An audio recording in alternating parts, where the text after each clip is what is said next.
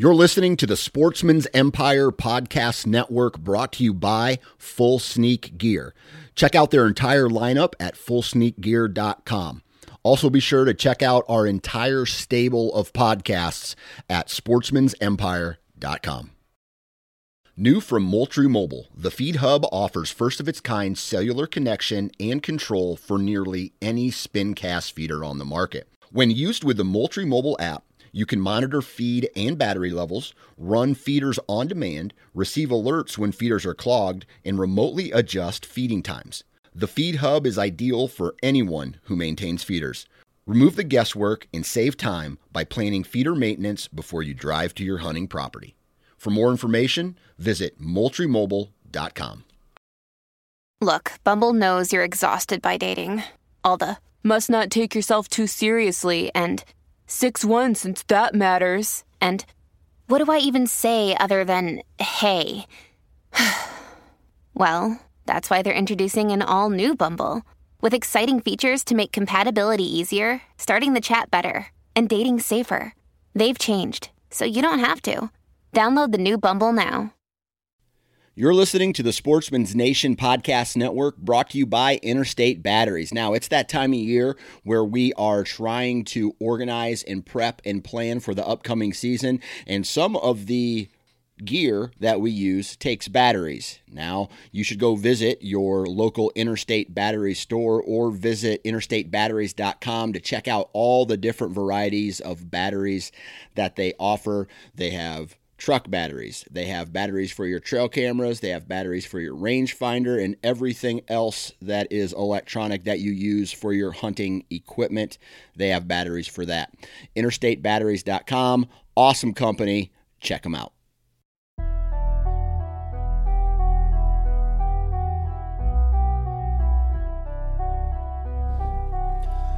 All right, everybody, welcome back to the Nine Finger Chronicles podcast brought to you by Vortex Optics. Check out vortexoptics.com for a bunch of kick ass shit.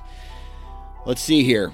Today's podcast, we're going to be talking with Ben Personaire out of Michigan, who, ever since he was 14, has been taking trips out west to hunt elk. The dude harvested his first elk when he was 14, then again uh, a handful of years later, and then last year he goes on this trip with his dad where he. Uh, hammers a elk in Wyoming, and then a couple days later, another elk in Colorado. So um, I just want to say I really hate this dude because I've been going out. I went. I've been out for three different elk trips and in or two actually this year will be my third one and the closest i guess aside from one encounter, the closest elk that I've ever seen is like 200 yards away. So um, this dude is on top of his game already at the age of like 22 or 24. He's in his early 20s, and uh, I'm a little bit jealous, I must say. Uh, hopefully, I change that going into this upcoming season, but I tell you what, he's got it figured out. And the cool thing about this, and you'll hear this in the podcast, is his dad has been purchasing preference points for him ever since he was a little kid.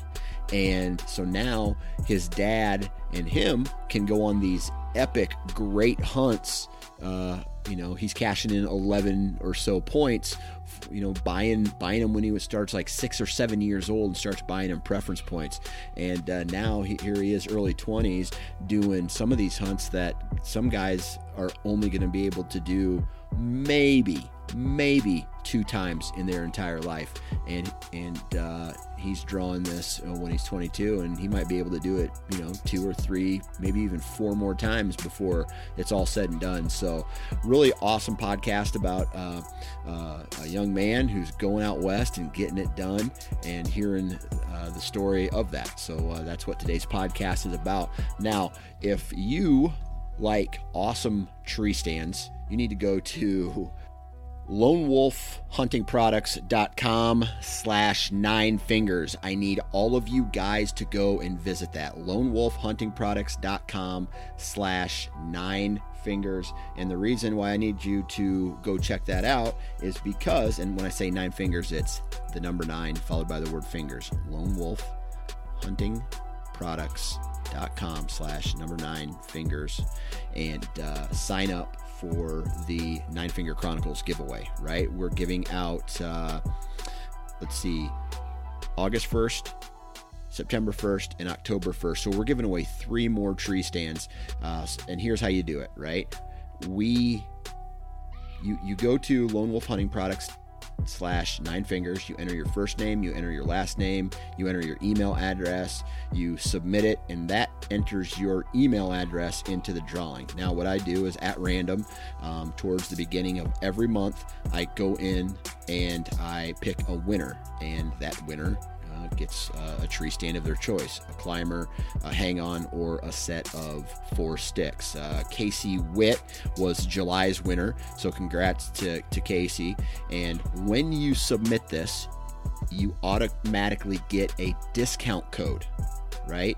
And that discount code will save you $50 on all purchases over 120 bucks. Now, a Lone Wolf tree stand, or excuse me, $199.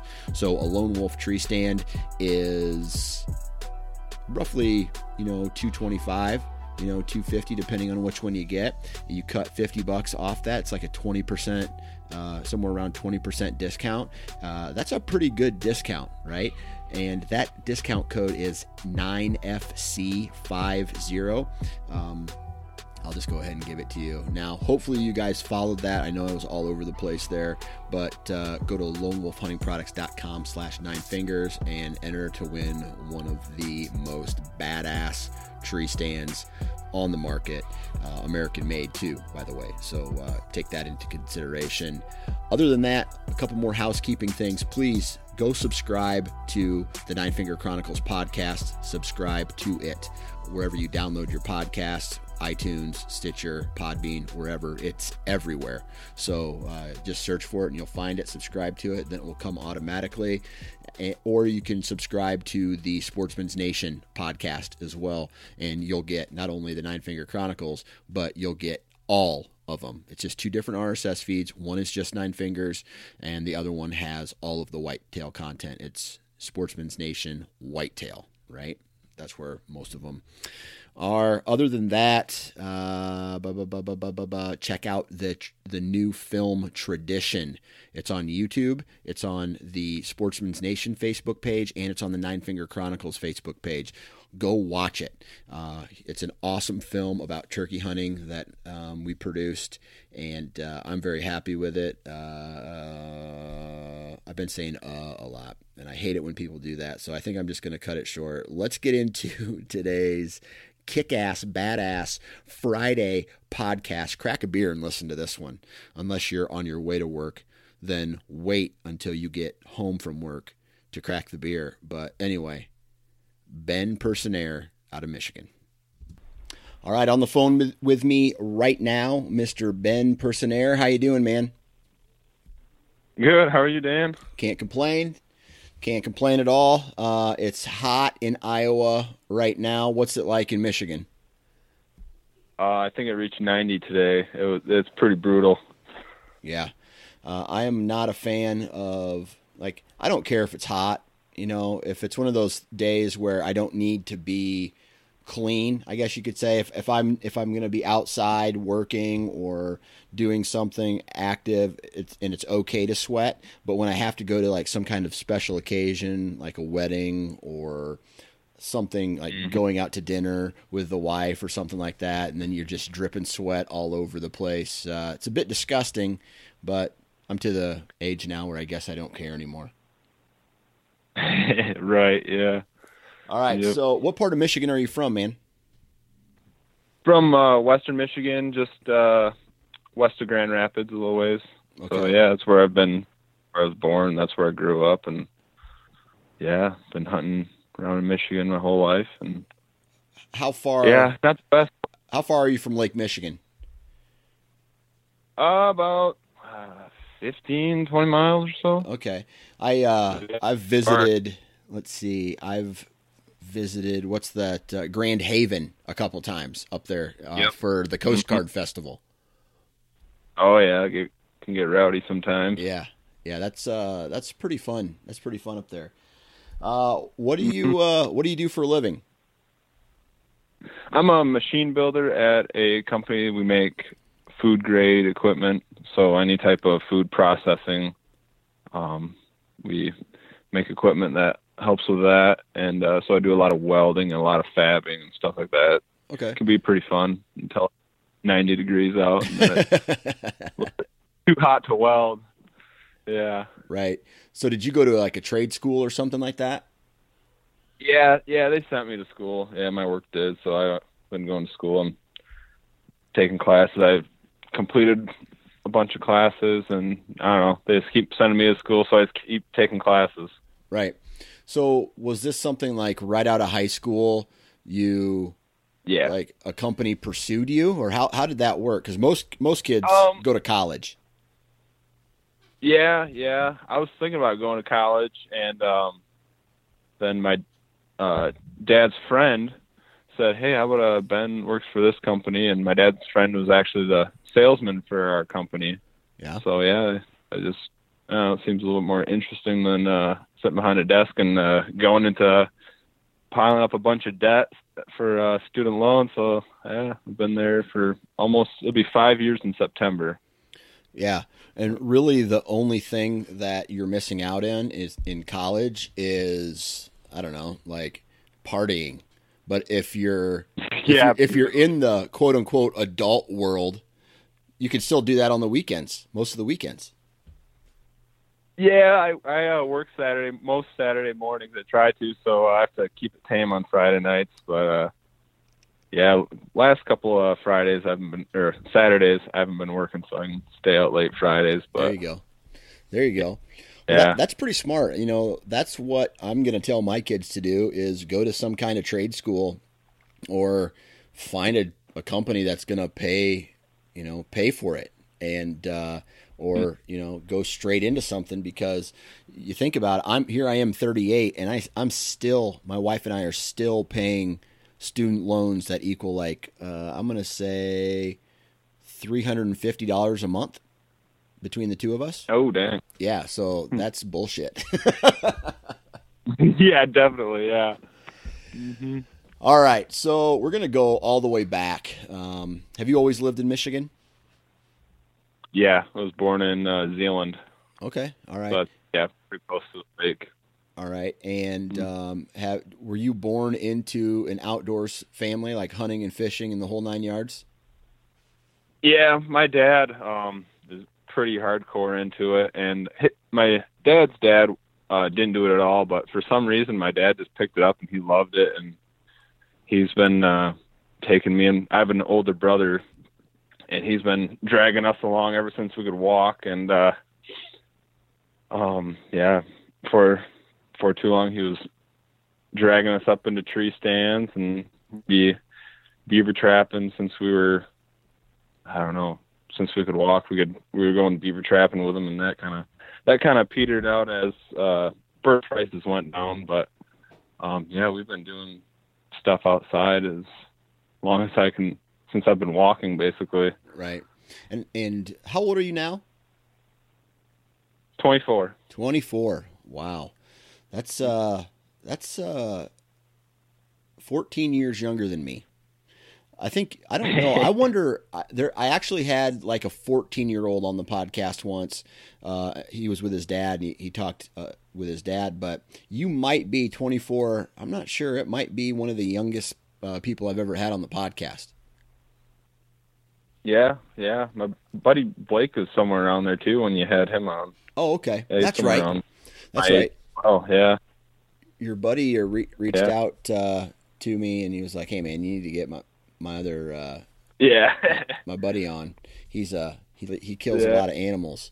So with your job, right. with your with your job, do you get a lot of uh, time off to go hunt throughout uh, the year? No. No, me and uh, actually me and my boss were discussing that today um because I have the first two weeks of September off, and because I got two weeks technically that I can take off, and uh, he's like, so that uh Sunday, right? You can uh, fly out to Canada that that uh Sunday, right? After the, my two weeks are up, like uh, like uh, hopefully I can be back by that time, but I don't know. We'll we have to figure that out. I'm hoping to take a couple more days off because, uh, yeah, I'm. I should should mention I'm going out west again this year and trying to just spend two weeks out there is kind of hard, but yeah, um, yeah, two weeks is what they allow me. I think they will give me a little bit more time just because I've been there for five years. So yeah, yeah, we'll see what this year brings.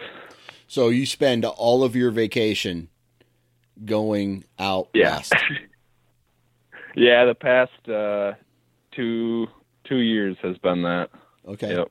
Yeah, that's basically what I did as well. I mean, at the end of my cubicle days, um, before I got laid off, I I was accumulating five weeks vacation, and uh, let's see, three of it was pretty much dedicated to a Western trip, and uh, let's see, three of it was a Western trip, and two weeks for the whitetail rut here in Iowa, and then um, you know the others was oh man I'm sick or I tur- like turkey hunting took mm-hmm. a couple days and all that stuff.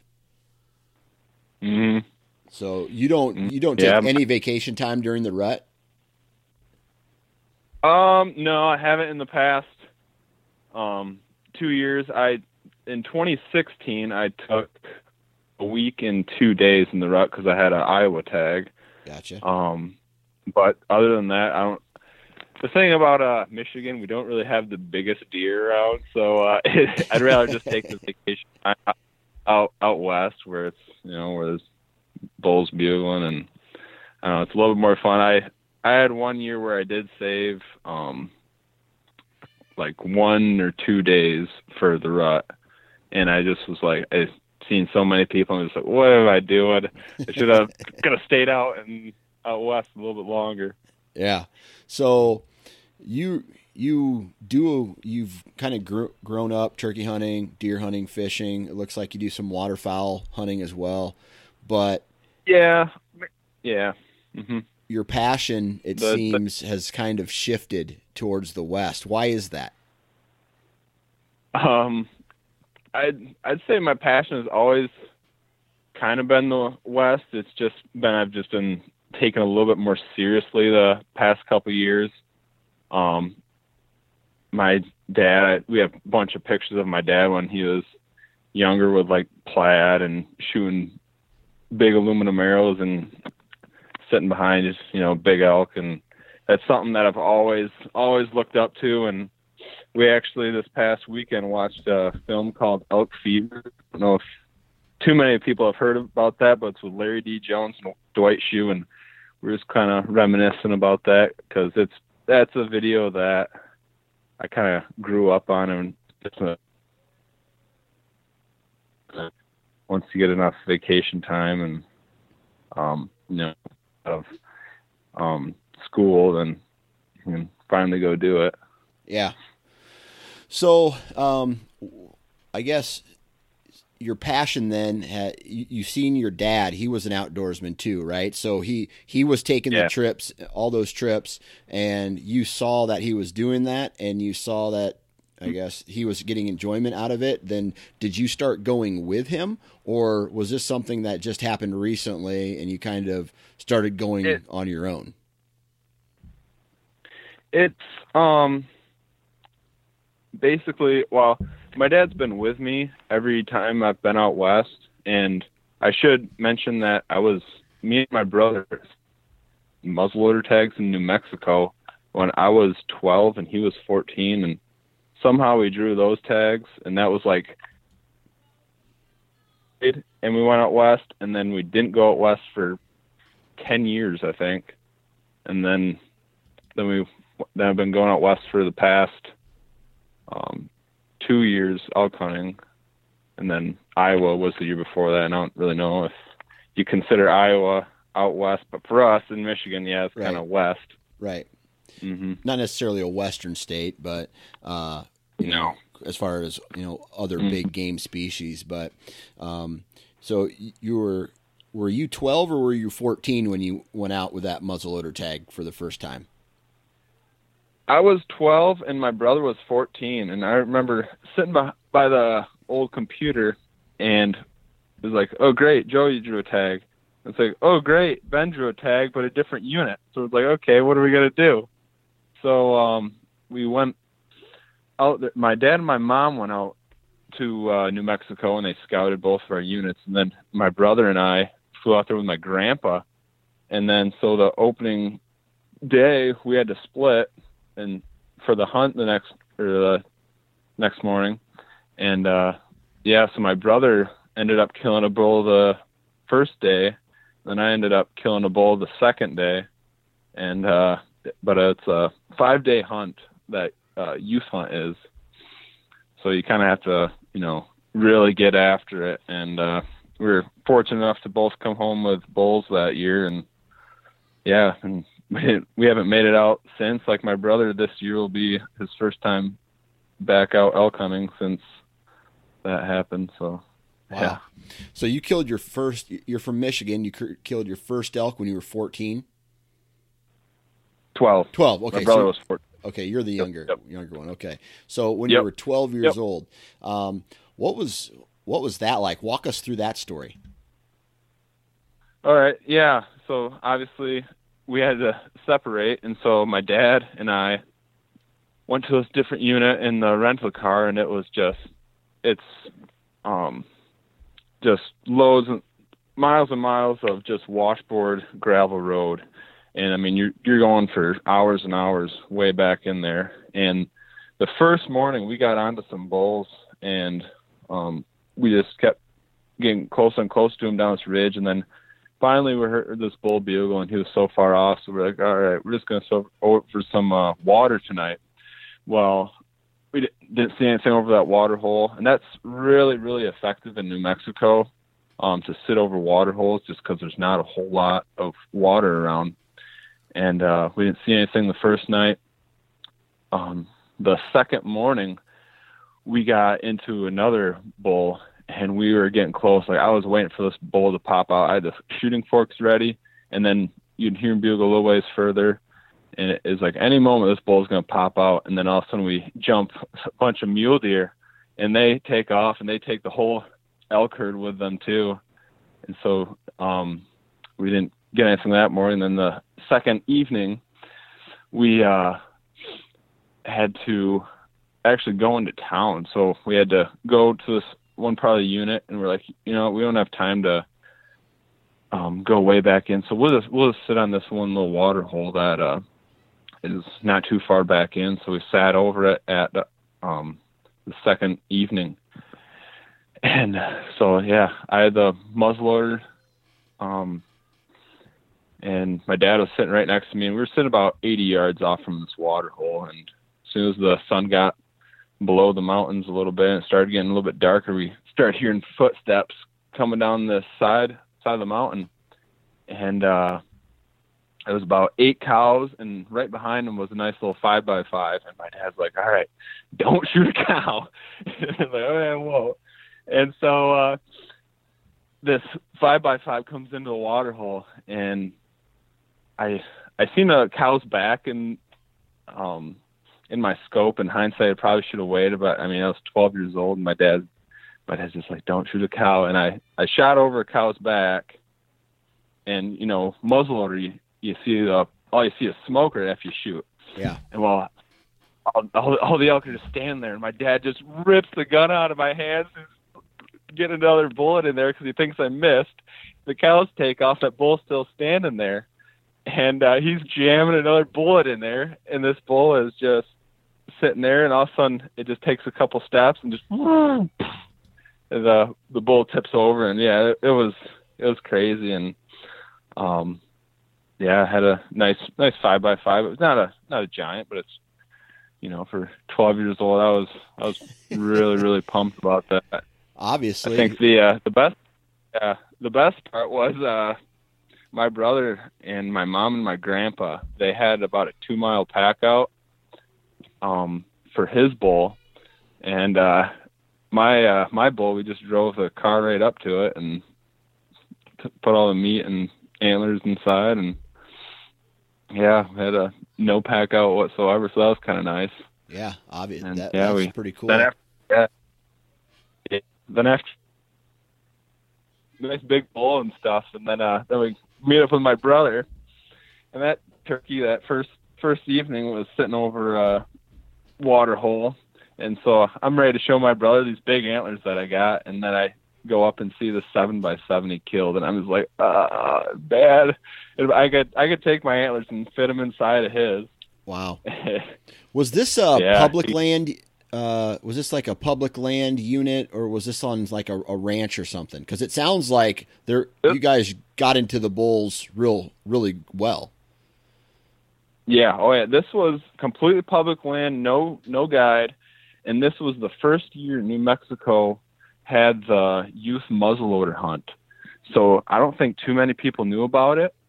So yeah, bo- me and my brother both drew this tag, and for the for these units, and um, I never drew that youth hunt again. And then I actually had a friend of mine draw the youth hunt. I think he shot a four by four or something, but um, yeah, we I've never drew that unit again. And I think I tried the next. I forget what how what they consider a youth is, but until I wasn't a youth anymore, I tried for it and never never drew it. And uh, yeah, never drew that unit until um, uh, that was t- 2007. Um, flash forward to 2017, so 10 years later. Um, I seen uh, Born and Raised Outdoors put some post on Instagram. They're like, "Oh, who drew New Mexico?" I'm like, "Oh, I'll just check New Mexico." And I uh, put in for the same unit, just archery, and it's like I don't know, it, I forget what it was that year. What the chances of me drawing it? I think it was like I don't know, six or eight percent or something. And I've been putting in most years when I can remember.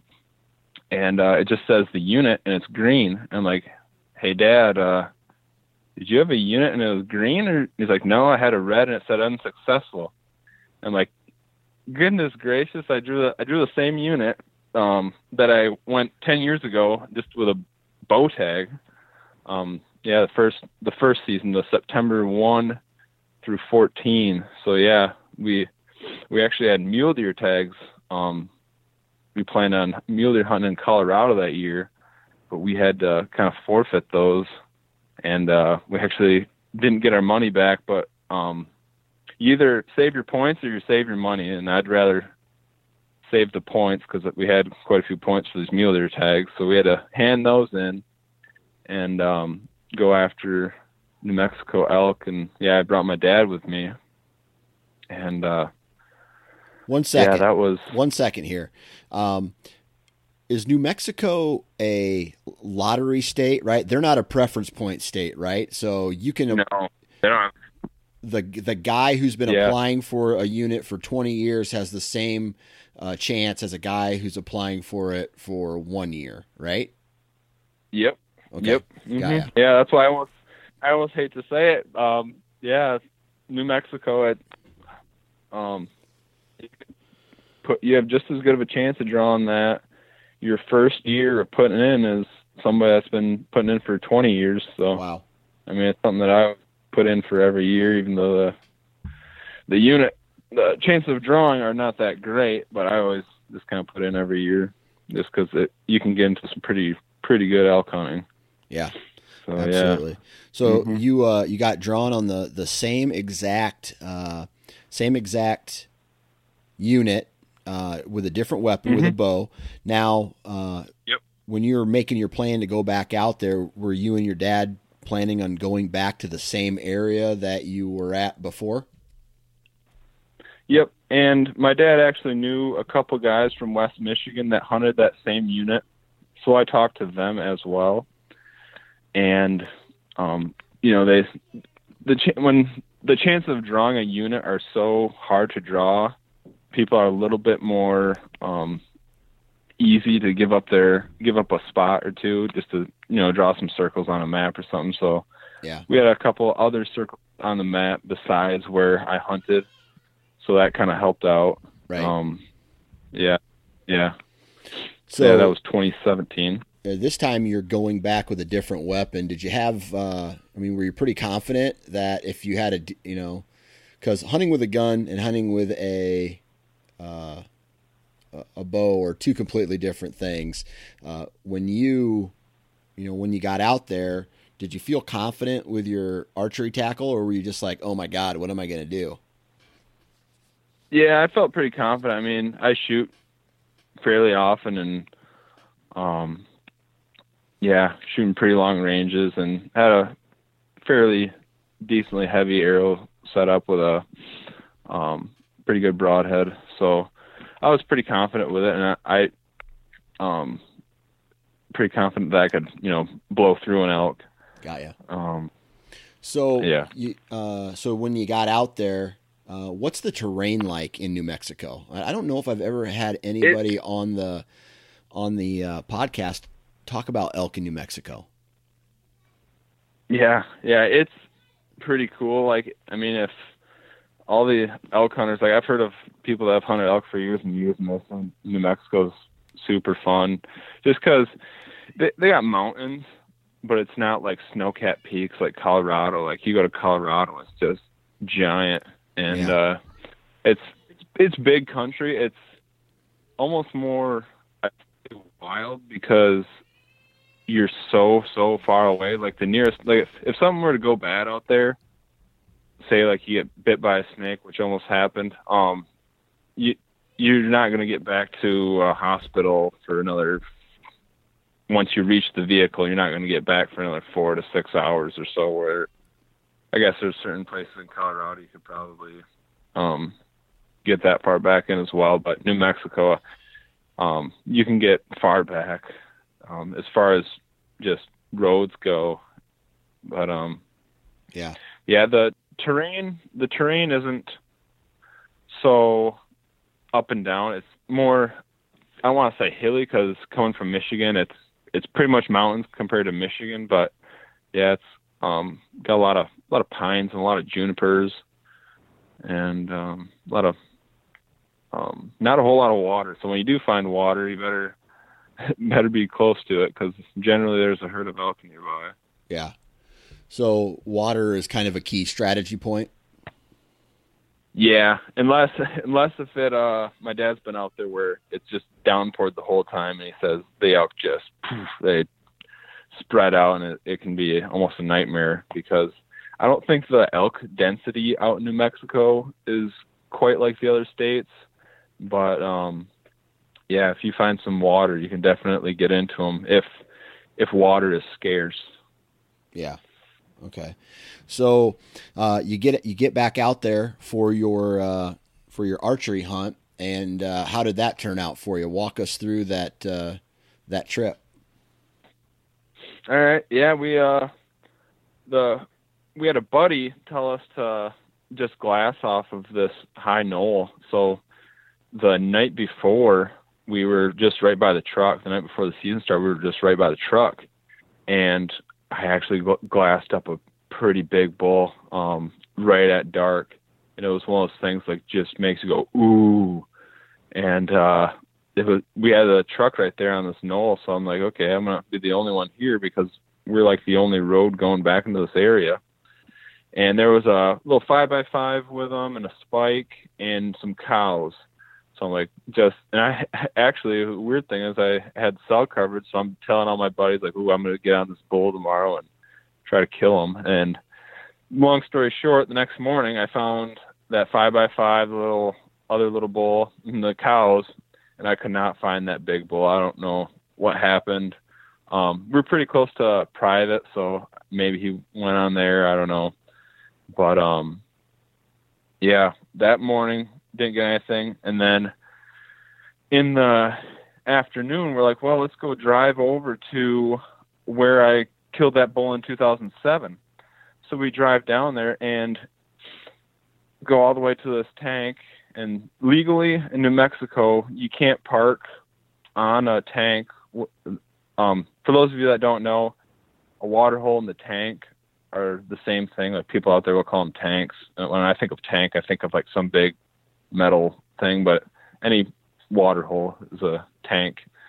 And so we drive back there, and then we last quarter mile to see if we can sit on this uh, water hole that evening. And we get back there, and there's a Dodge pickup parked like 20 feet away from the water, and there's three guys having lunch right there because they were going to hunt that this that night. And it's like great, and these guys were just talking, just like no big deal, and talking with it like as loud as I'm talking right now, and I'm just like, okay, they blew whatever elk out of here, and so uh, we went to a different area that may have had some water, and turned out had too much water because there was a creek going through there, so I was uh, planning on sitting on this um, water hole that I could see on a map. Well, didn't really work out when there's water through this whole canyon. So we just kind of hiked around in glass and just listened for bugles that evening. And I went to pull up my binoculars and look across this valley. And um, I was thinking to myself, hmm, I'm gonna kind of crouch down next to this log a little bit and you know rest my binoculars on, with my elbows on my knees for stability and all of a sudden I hear a and I I just jump up and my eyes got huge. I look over at my dad and he's like, "Is that a rattlesnake?" I'm like, "Sounded like it, but I don't want to go check." Then yeah, it was no doubt in my mind a rattlesnake was sitting underneath that log I almost sat on. So I yeah, I yeah I jumped up so quick and uh, after that I was just so so paranoid about stepping on a uh, rattlesnake the whole rest of the time. So yeah, we didn't. We actually seen a cow and two calves that night, and um, right at dark, and then we hiked back um, in the dark, and uh, so the next, so we were kind of contemplating what we should do that morning because um, the second morning we were kind of bouncing ideas off each other, and we had um, one guy tell me that this one that a certain area of the unit he seen a fair amount of bulls in, and so he's like, "Yeah, you got to go check this out." I'm like, "Well, it's by the time we get back there, it's gonna be like one or so, one in the morning," and uh, we just said, "You know what? What the heck? We'll we'll just try it. Never been to this place at all before." So we drive out to this main gravel road, head down this gravel road for a while, and then we pull up into this two track. Well, we this two track, and the first probably five miles of this two track, there's an elk camp, there's another elk camp, there's another elk camp, and it, we're just like great. And then, um, then it got to where it was the two track kind of was hardly a two track anymore, and I think there's there's I think there's still pieces of my dad's running board from his truck laying out there because bottomed out his truck so bad so many times. And I don't I don't think people realize like how bad it is um just hitting rocks and stuff. And it um yeah there we did a number on his truck on that trip in there and so yeah we sure enough we got in there to kind of where I wanted this ridge that I wanted to hunt and I just basically this one guy said this these um this mountain range, not really mountain range, but you know this this group of ridges, and I just basically picked one. And we were like, all right, we're gonna hike up here in the morning, and got you know three or four hours of sleep because we didn't get in there till one o'clock, and um, hiked up in the morning before before light. We got up on top of that ridge before it got light out, and uh, we started sneaking around these ridges, and I didn't hear a single bugle for a little while, and then my dad's like, "Ben, is that bugle?" I, I he's like, "Yeah, I think that was a bugle." Like, All right, you're making stuff up, but I'll I'll act like uh, I'll act like I believe you. So we go sneaking down there, and I um all of a sudden hear like a ooh ooh ooh, and he's so I'm like, okay, yeah, maybe that was a bugle. So I go sneaking down there, and um as soon as I pop up, just creep up over the top of this uh, ridge, I see a big whale tail of a six by six elk um, walking along, and he's.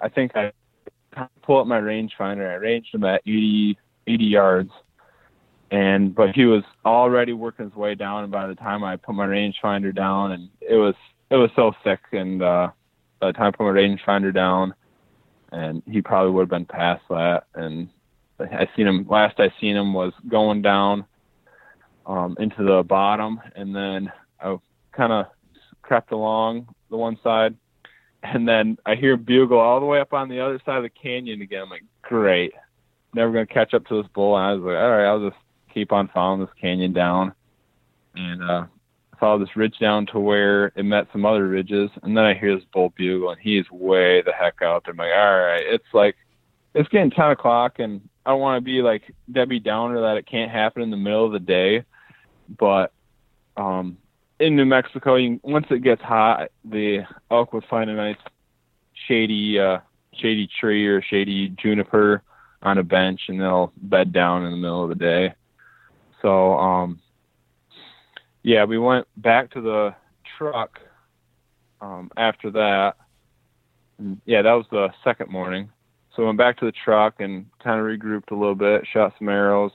Um, then I was just dinking around my GPS and I seen like a little thing that said a spring back in basically where I had last seen that bull, but just we so we decided how about we put tent put our tent and all of our gear to stay the night um, on our backs and then we'll just go to the spring and we'll see if there's any water there and it we'll sit over it tonight and then we'll hike up further in and then set up camp overnight and then we can be um, right into elk country um, fairly fairly easily in the morning because it, it was quite a trek back there and so yeah we got our camp all on our backs and everything and um, and as soon as we start to get closer to this tank, I see a shredded tree.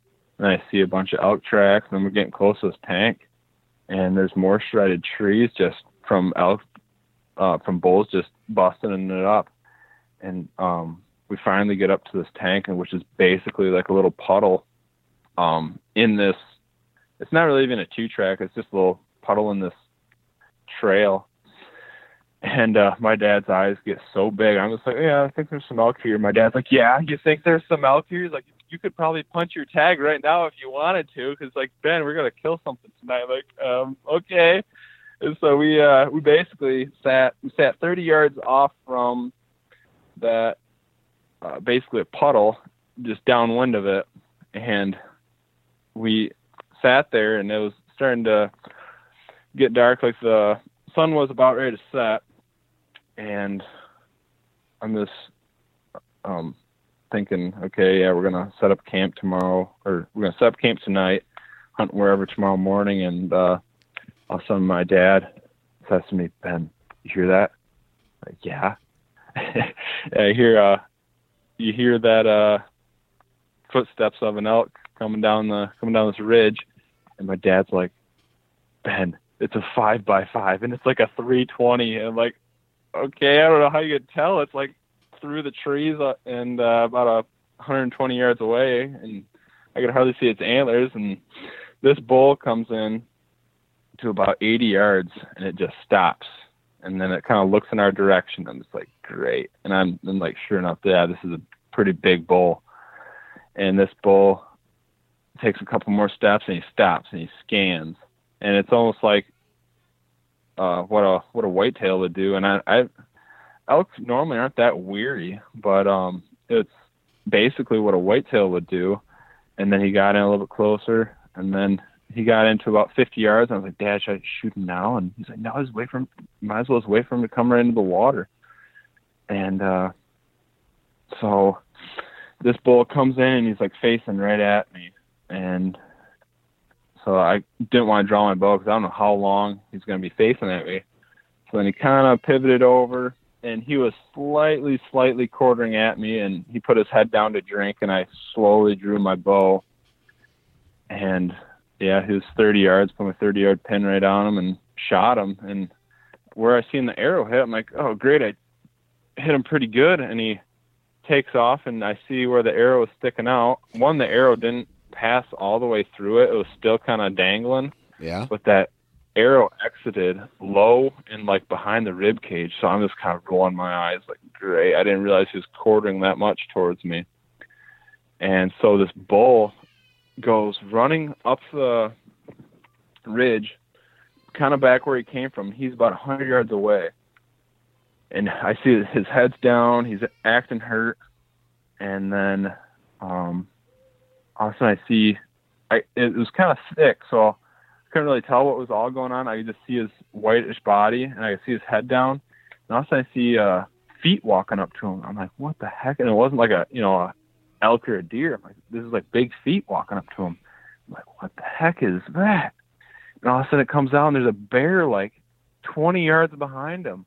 And I'm like, great, this bear is going to scare this elk, and I'm not going to see this elk. He's going to run another quarter mile or so. And this bear, it wasn't a very big bear, but looks at him. This elk turns around. The elk looks at the bear, and then that was about it. And then the bear, the bear started walking down, and he actually came into the water hole, and um, he took a couple drinks, and then he took off and this bull is just not going down. And um, I even asked my dad, like, "You think I should just sneak up there and put another arrow in?" He was like, "No, no, don't do that because you're just gonna spook him. And we'll never see him."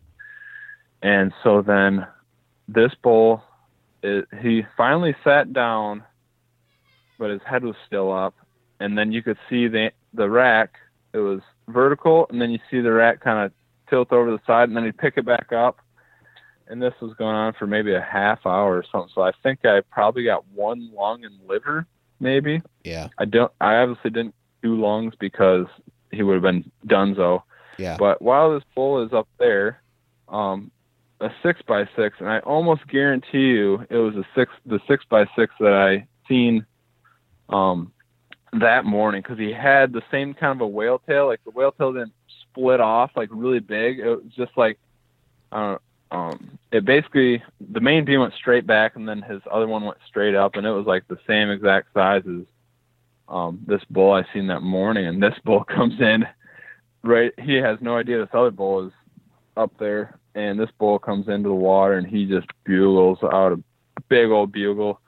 And then this bull's done drinking and he walks straight up to us. And this bull is literally 10 yards away from us. And uh yeah too bad me and too bad my dad and I didn't put in together because he could have totally shot this one. This one was probably about a 300 inch six by six. Wow. And uh, yeah, that bull went back and um, back to the uh, water hole. And then by that time, I was paying attention to that six by six, and then my five by five had expired and started rolling down the hill. And then that scared off the six by six and then yeah, I'm like, well, I guess I'll grab, start doing, start doing the heavy pack out, and it wasn't that bad of a pack out. It was only three quarters of a mile, and I think between me and my dad, we made it in, uh, I think three, four trips. But yeah, it wasn't that bad of a pack out because it was pretty flat. And the funny, the funny thing is, um, we were packing this bull out and the last last load we had was the antlers and um, I cut off the ribs with a saw, and that was our last load. And that last load, there was a bunch of guts that were pulled out from some some animal had grabbed it already. Um, oh wow! As we were yeah. So uh, there was a bunch of uh, lung and guts that were pulled out of it. So um, yeah, I didn't realize that animals would get on it that quick, but um, sounds I like they, they do. Maybe it was that. I don't know. Yeah.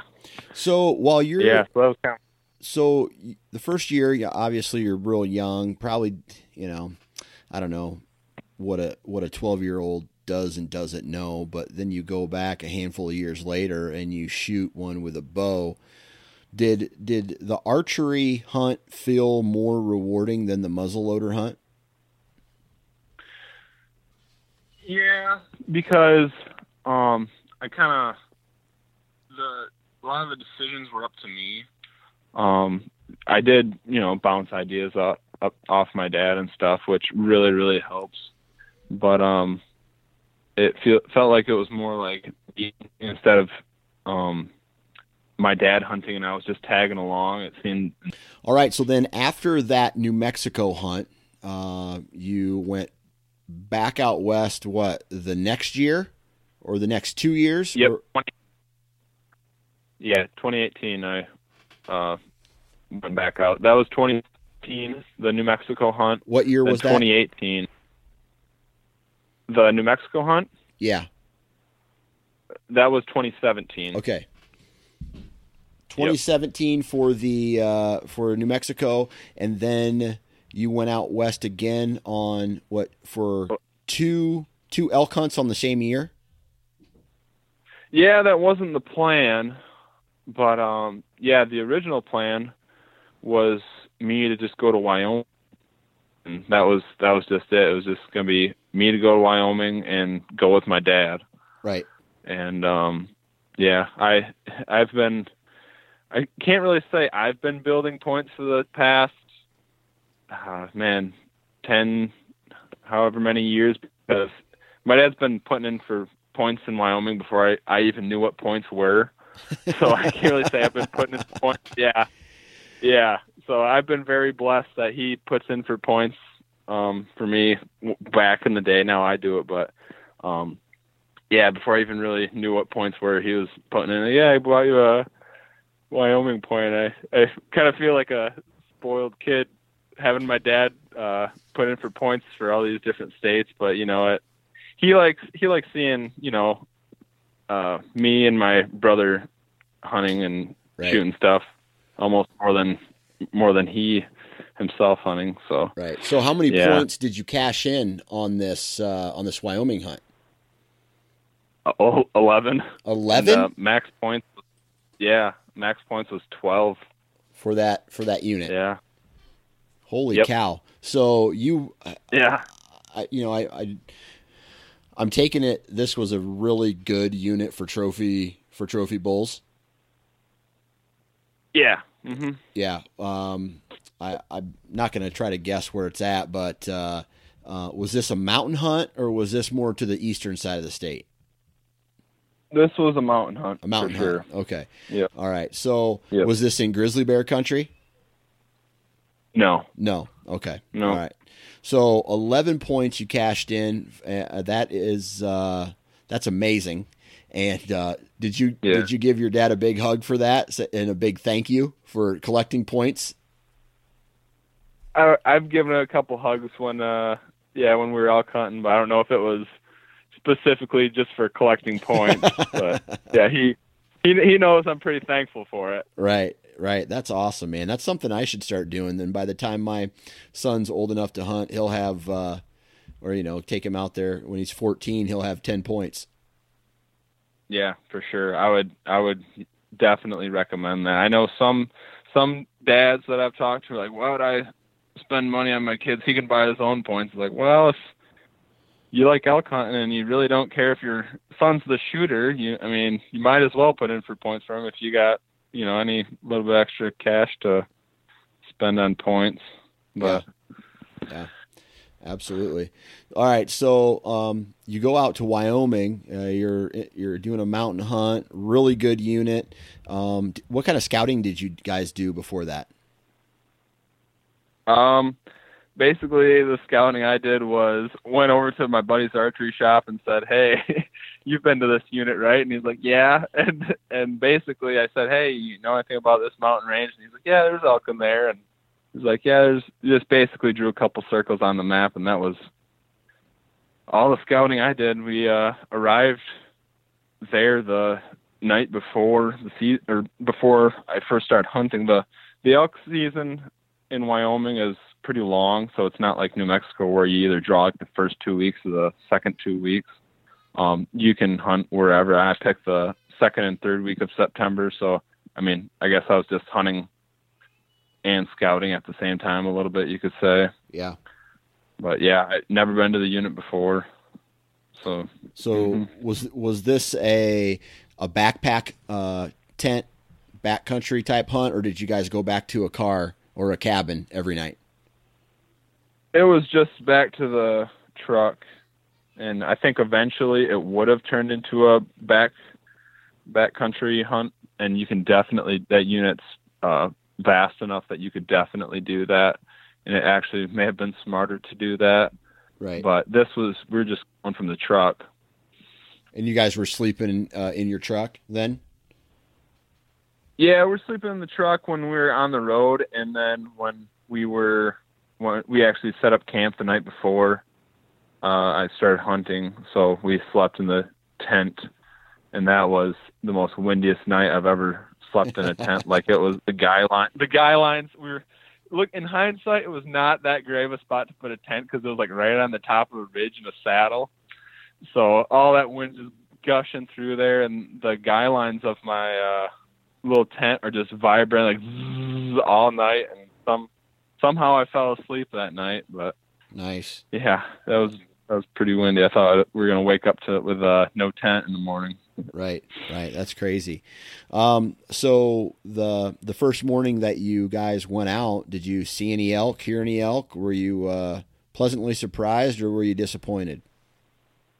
Yeah, I was uh, pleasantly surprised. That first morning, we were up on this ridge um, before it turned before it turned light out, so we were all ready. I felt like we were in elk country, and that's what uh, something I really should stress is before it even gets light, you need to basically be tiptoeing your way up where the elk are so that you can be right in them when it gets first light because that those first two hours can be um, either all you get or those first two hours can be the most magical um, time. So I would definitely recommend those people that haven't elk hunted a whole lot, you know, get up on these high benches um, right as it's breaking daylight, or maybe a, you don't want to be bumping elk, but um, get right up in them when it's breaking daylight.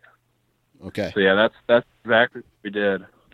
And right away, I spotted a little little five by five and a four by four, and they were they were too small. I got within a hundred yards of them, and uh, um. So you're you're to the point. Yeah. You, you're to the point now in your your elk hunting career where you've shot two bulls, and now you're.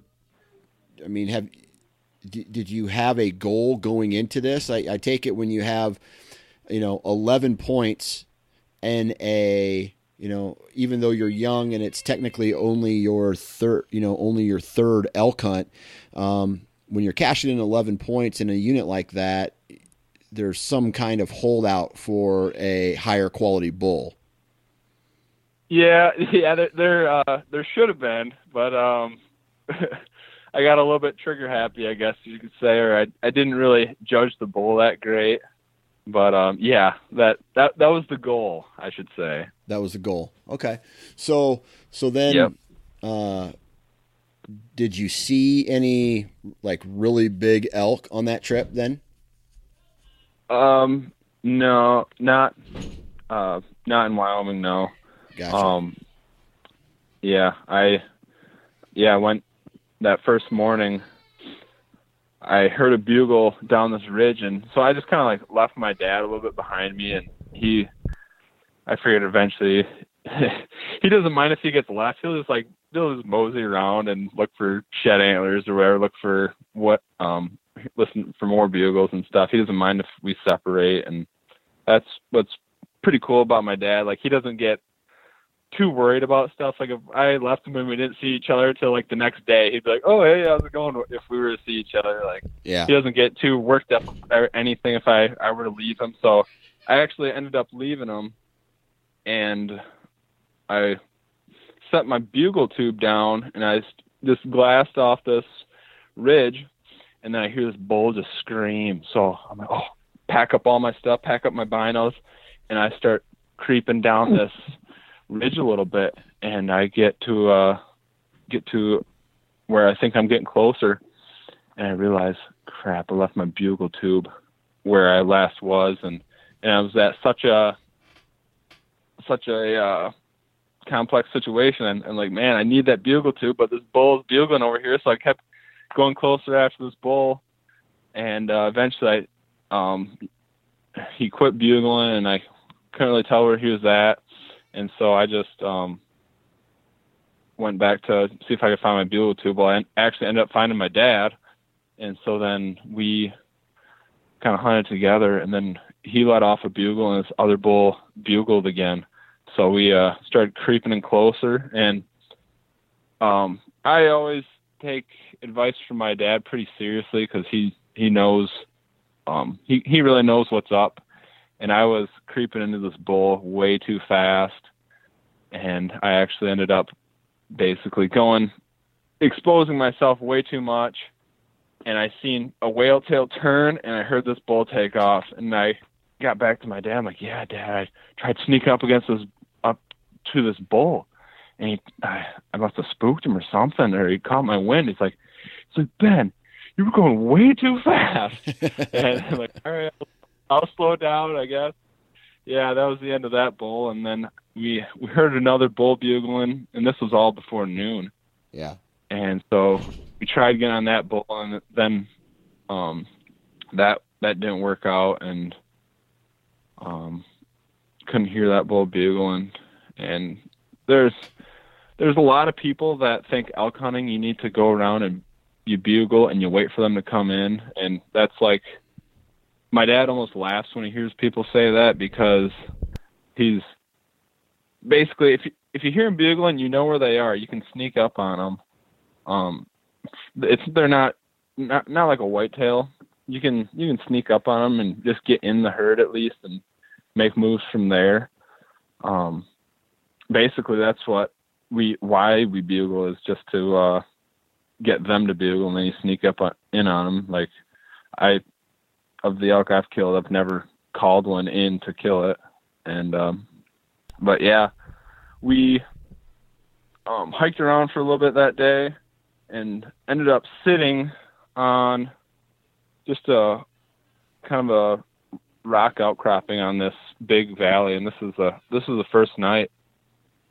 And my dad's seen a smaller bull run across this valley and it's pretty thick but he just seen it going through the trees and it was all covered in um, mud because it was wallowing. And then all of a sudden he's like, okay, there's a cow and then there's a calf, and then I pull my binoculars and I see this big bull right behind it, and there, there what we're hunting was a big main drainage, and then there's a secondary drainage coming off from that, and they were on the other side of the secondary drainage. So they were coming down and they were going to come up on our side. So I grab my bow and I sneak over to where I think they're going to come up on my side. So um, I, the look I got through the binoculars at this bull's antlers, I thought he was pretty good when he, you know, he had, you know, everything. And so I'm crouched down by this bush, waiting for these elk to come in. And I was thinking about getting a little bit closer until I seen this cow, the butt of the cow. So I knew they were going to come up here because there was it was me on the edge of this, not so much a cliff, but it was a little bit of a rise and then there was a rock wall that was behind them. So I knew they had to be between me and that rock wall as they were coming up. And I ranged that rock wall, and it was 54 yards. So all of a sudden, that cow and that calf start coming up this trail, and I'm just holding still, hoping that they're not going to see me. And I'm, I realize that I'm kind of skylined because I had just creeped up over top of this little rise here and they came through, and then she's about re- she's about 25 yards away from me, and she's kind of they're kind of working their way quartering towards me up this hill, and that she got about 25 yards from me, and she looks at me, and this bull has no idea what's going on, and I see him walking right in this basically a shooting lane that I could shoot him, and he was you know probably five yards in front of this rock rock wall, so he's probably about 50. Well, I can't draw because this cow's looking right at me, and I don't. I know if I blow out her, I'm gonna blow out him. So I just kind of waited for him to come up, and there was a rock, big rock between where this bull was, where I could. Uh, there was a big rock between this bull and me, and all of a sudden she goes and barks and she takes off with a calf going down the hill. And I drew my bow as soon as um, she did that, and all of a sudden that bull that was behind that rock gets out into this opening. I go yeah, and I stop him, and I knew he was he wasn't 50, and I knew he was past 40, so I put my 40 yard pin a little bit high on him, and he was quartering at me a little bit. I didn't realize how much he was quartering at me, but he was quartering at me a decent amount, and I shot him. I seen where the arrow hit, and it looked like I ten ringed him, and so I'm like, sweet. And so he goes goes down the uh, into this valley a little ways, and I take my bow and my rangefinder, and I run to the edge of this cliff because now I'm cliffed out because it was pretty steep going down this cliff, and I see this bull and I range him. He's at 67 yards. He's sitting there with uh, just kind of looking around. And so I range about 67 yards, draw back again. I shot shot him uh, right behind the front shoulder, but he was um, way too quartering away. I don't think it did a whole lot. And then he took a couple steps and he was facing straight away and he was kind of going up a hill a little ways. So I knew, um, I knew I had to get another arrow into him just because I wasn't sure about that first shot. Yeah. So I drew back again and just basically put it right on his tail and I shot him again. And, uh, so yeah, then he, he ran off after that. And so we gave him a fair amount of time because I wasn't sure how, quite where I hit him. So we gave him a little bit of time, and my dad's like, I didn't realize you were gonna start shooting until I see you shoot. And then he shot again, and then he shot again. Like, yeah, I got three arrows into him. So, yeah, hopefully. uh So you hopefully you ended up getting him and- three arrows into this ball. Yeah. Okay. Yep. All right. So you got Yep. you got three arrows into him. Uh, he runs away. How long until you found him? Um, we gave him about a half hour because I was pretty confident on that first shot where it landed. We gave him a half hour, and then we figured we'll just we'll just go over this little rise and just glass from there. And um, we got over this little rise, and we didn't see it. And then we, um, I didn't have a whole lot of blood, but um, we just kind of kept creeping along, creeping along, and then uh, we found we ended up finding this bull probably 15 minutes after we started looking. And I, I told my dad it was like the bull I shot last year, uh, five by five, except I said I think this one's a five by six. So I said it said uh, size wise, it's just like that one that I shot last year. So he's kind of oh yeah, I guess it, you know whatever you shoot one like you shot last year, and um, you know it's pretty pretty good bull. And then I got up to the thing, and the thing was like I'd say it's about 30 to 40 inches smaller than what, what I thought he was. Like, I'm I'm pretty happy with him, but it was it was not quite what I thought he was. Right. But uh, yeah, Well, but yeah, the a successful a, suc- a Yeah. successful archery hunt nonetheless, and that in itself is, I mean, lo- Yeah. a lot to say there. yeah yeah I kind of said you know at that time I was 23. I'm like you know what I'm pretty pumped about him just because It's only your third Yeah. elk. Uh, I haven't even shot an elk Yeah. yet. Right. So here you are. You go Uh, on. You go on three elk trips, and you're you're three for three. Right. yep Yep. And then, uh, and we're running out of time here, uh, but you end up right after that hunt. You end up going to Colorado, and you harvest another bull as well. Yeah, I'll give you the quick and uh, abridged version of that. Yeah. we uh, brought that the Wyoming bull to a processor, and we're like, all right, well, let's go to, over the counter. So, my dad and I um, both got over the counter tags. So I actually had him bring his bow as well, just in case if we were to come hunt over the counter. So he had his bow as well, and we both got uh, tags. Well, we hunted and hunted for so long, and I actually ended up getting sick. I don't know what it was from. A lot of people said altitude, but normally altitude doesn't bother me that much. So um, I got sick, so I couldn't hunt a couple days just because I could hardly stand opening my eyes because the light hurt so bad. But um, we we basically I felt like we drove all over Colorado trying to find places to hunt, and I we I almost gave up. Um, we went back into town, and my buddy said, "Hey, how about just you just try out my spot, um, just see if there's any elk there." And so we drove back into there, and we we arrived there. I think it was like twelve thirty at night, and it was like the it was like two miles of two tracks, but it took us probably two hours. It was so bad. And then we finally get there. We're thinking nobody else. in the world is going to be back here? We get there, and there's 22 vehicles parked at this trailhead. 22. just like what?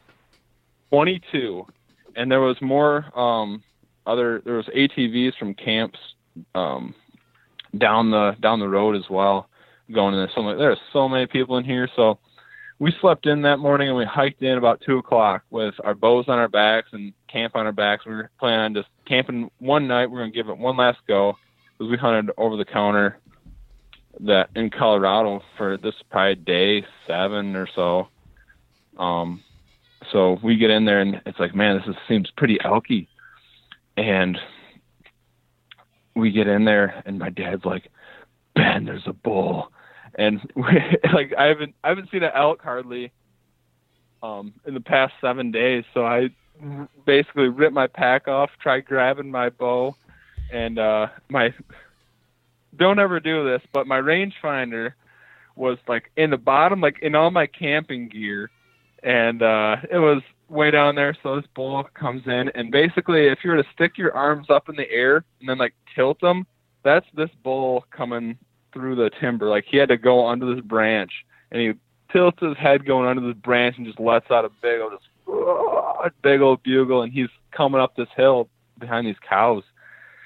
And I have this shot opportunity. I drew back and I shot and I missed him. And I originally thought I hit him, but um yeah, he walked off and I found my arrow. There's no blood on it, and so we kept following this bull. And I was had an opportunity on a cow. I'm like, man, it's so hard to shoot a cow while you have a bull bugling, but they were slowly going down down this mountain, and we passed this wallow with a nice meadow out there, and we're like, all right, well, let's keep going. Maybe we'll come back to that later. So we kept going, and we heard this bull bugle, and he was way way out there. It's like, all right, screw it, we'll just sit on this wallow for tonight and see if anything comes in.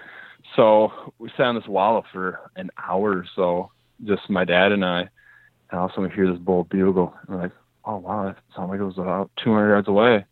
A little bit later, this bull bugles again. It's like, man, he's coming. So we're we're both getting ready with our bows, and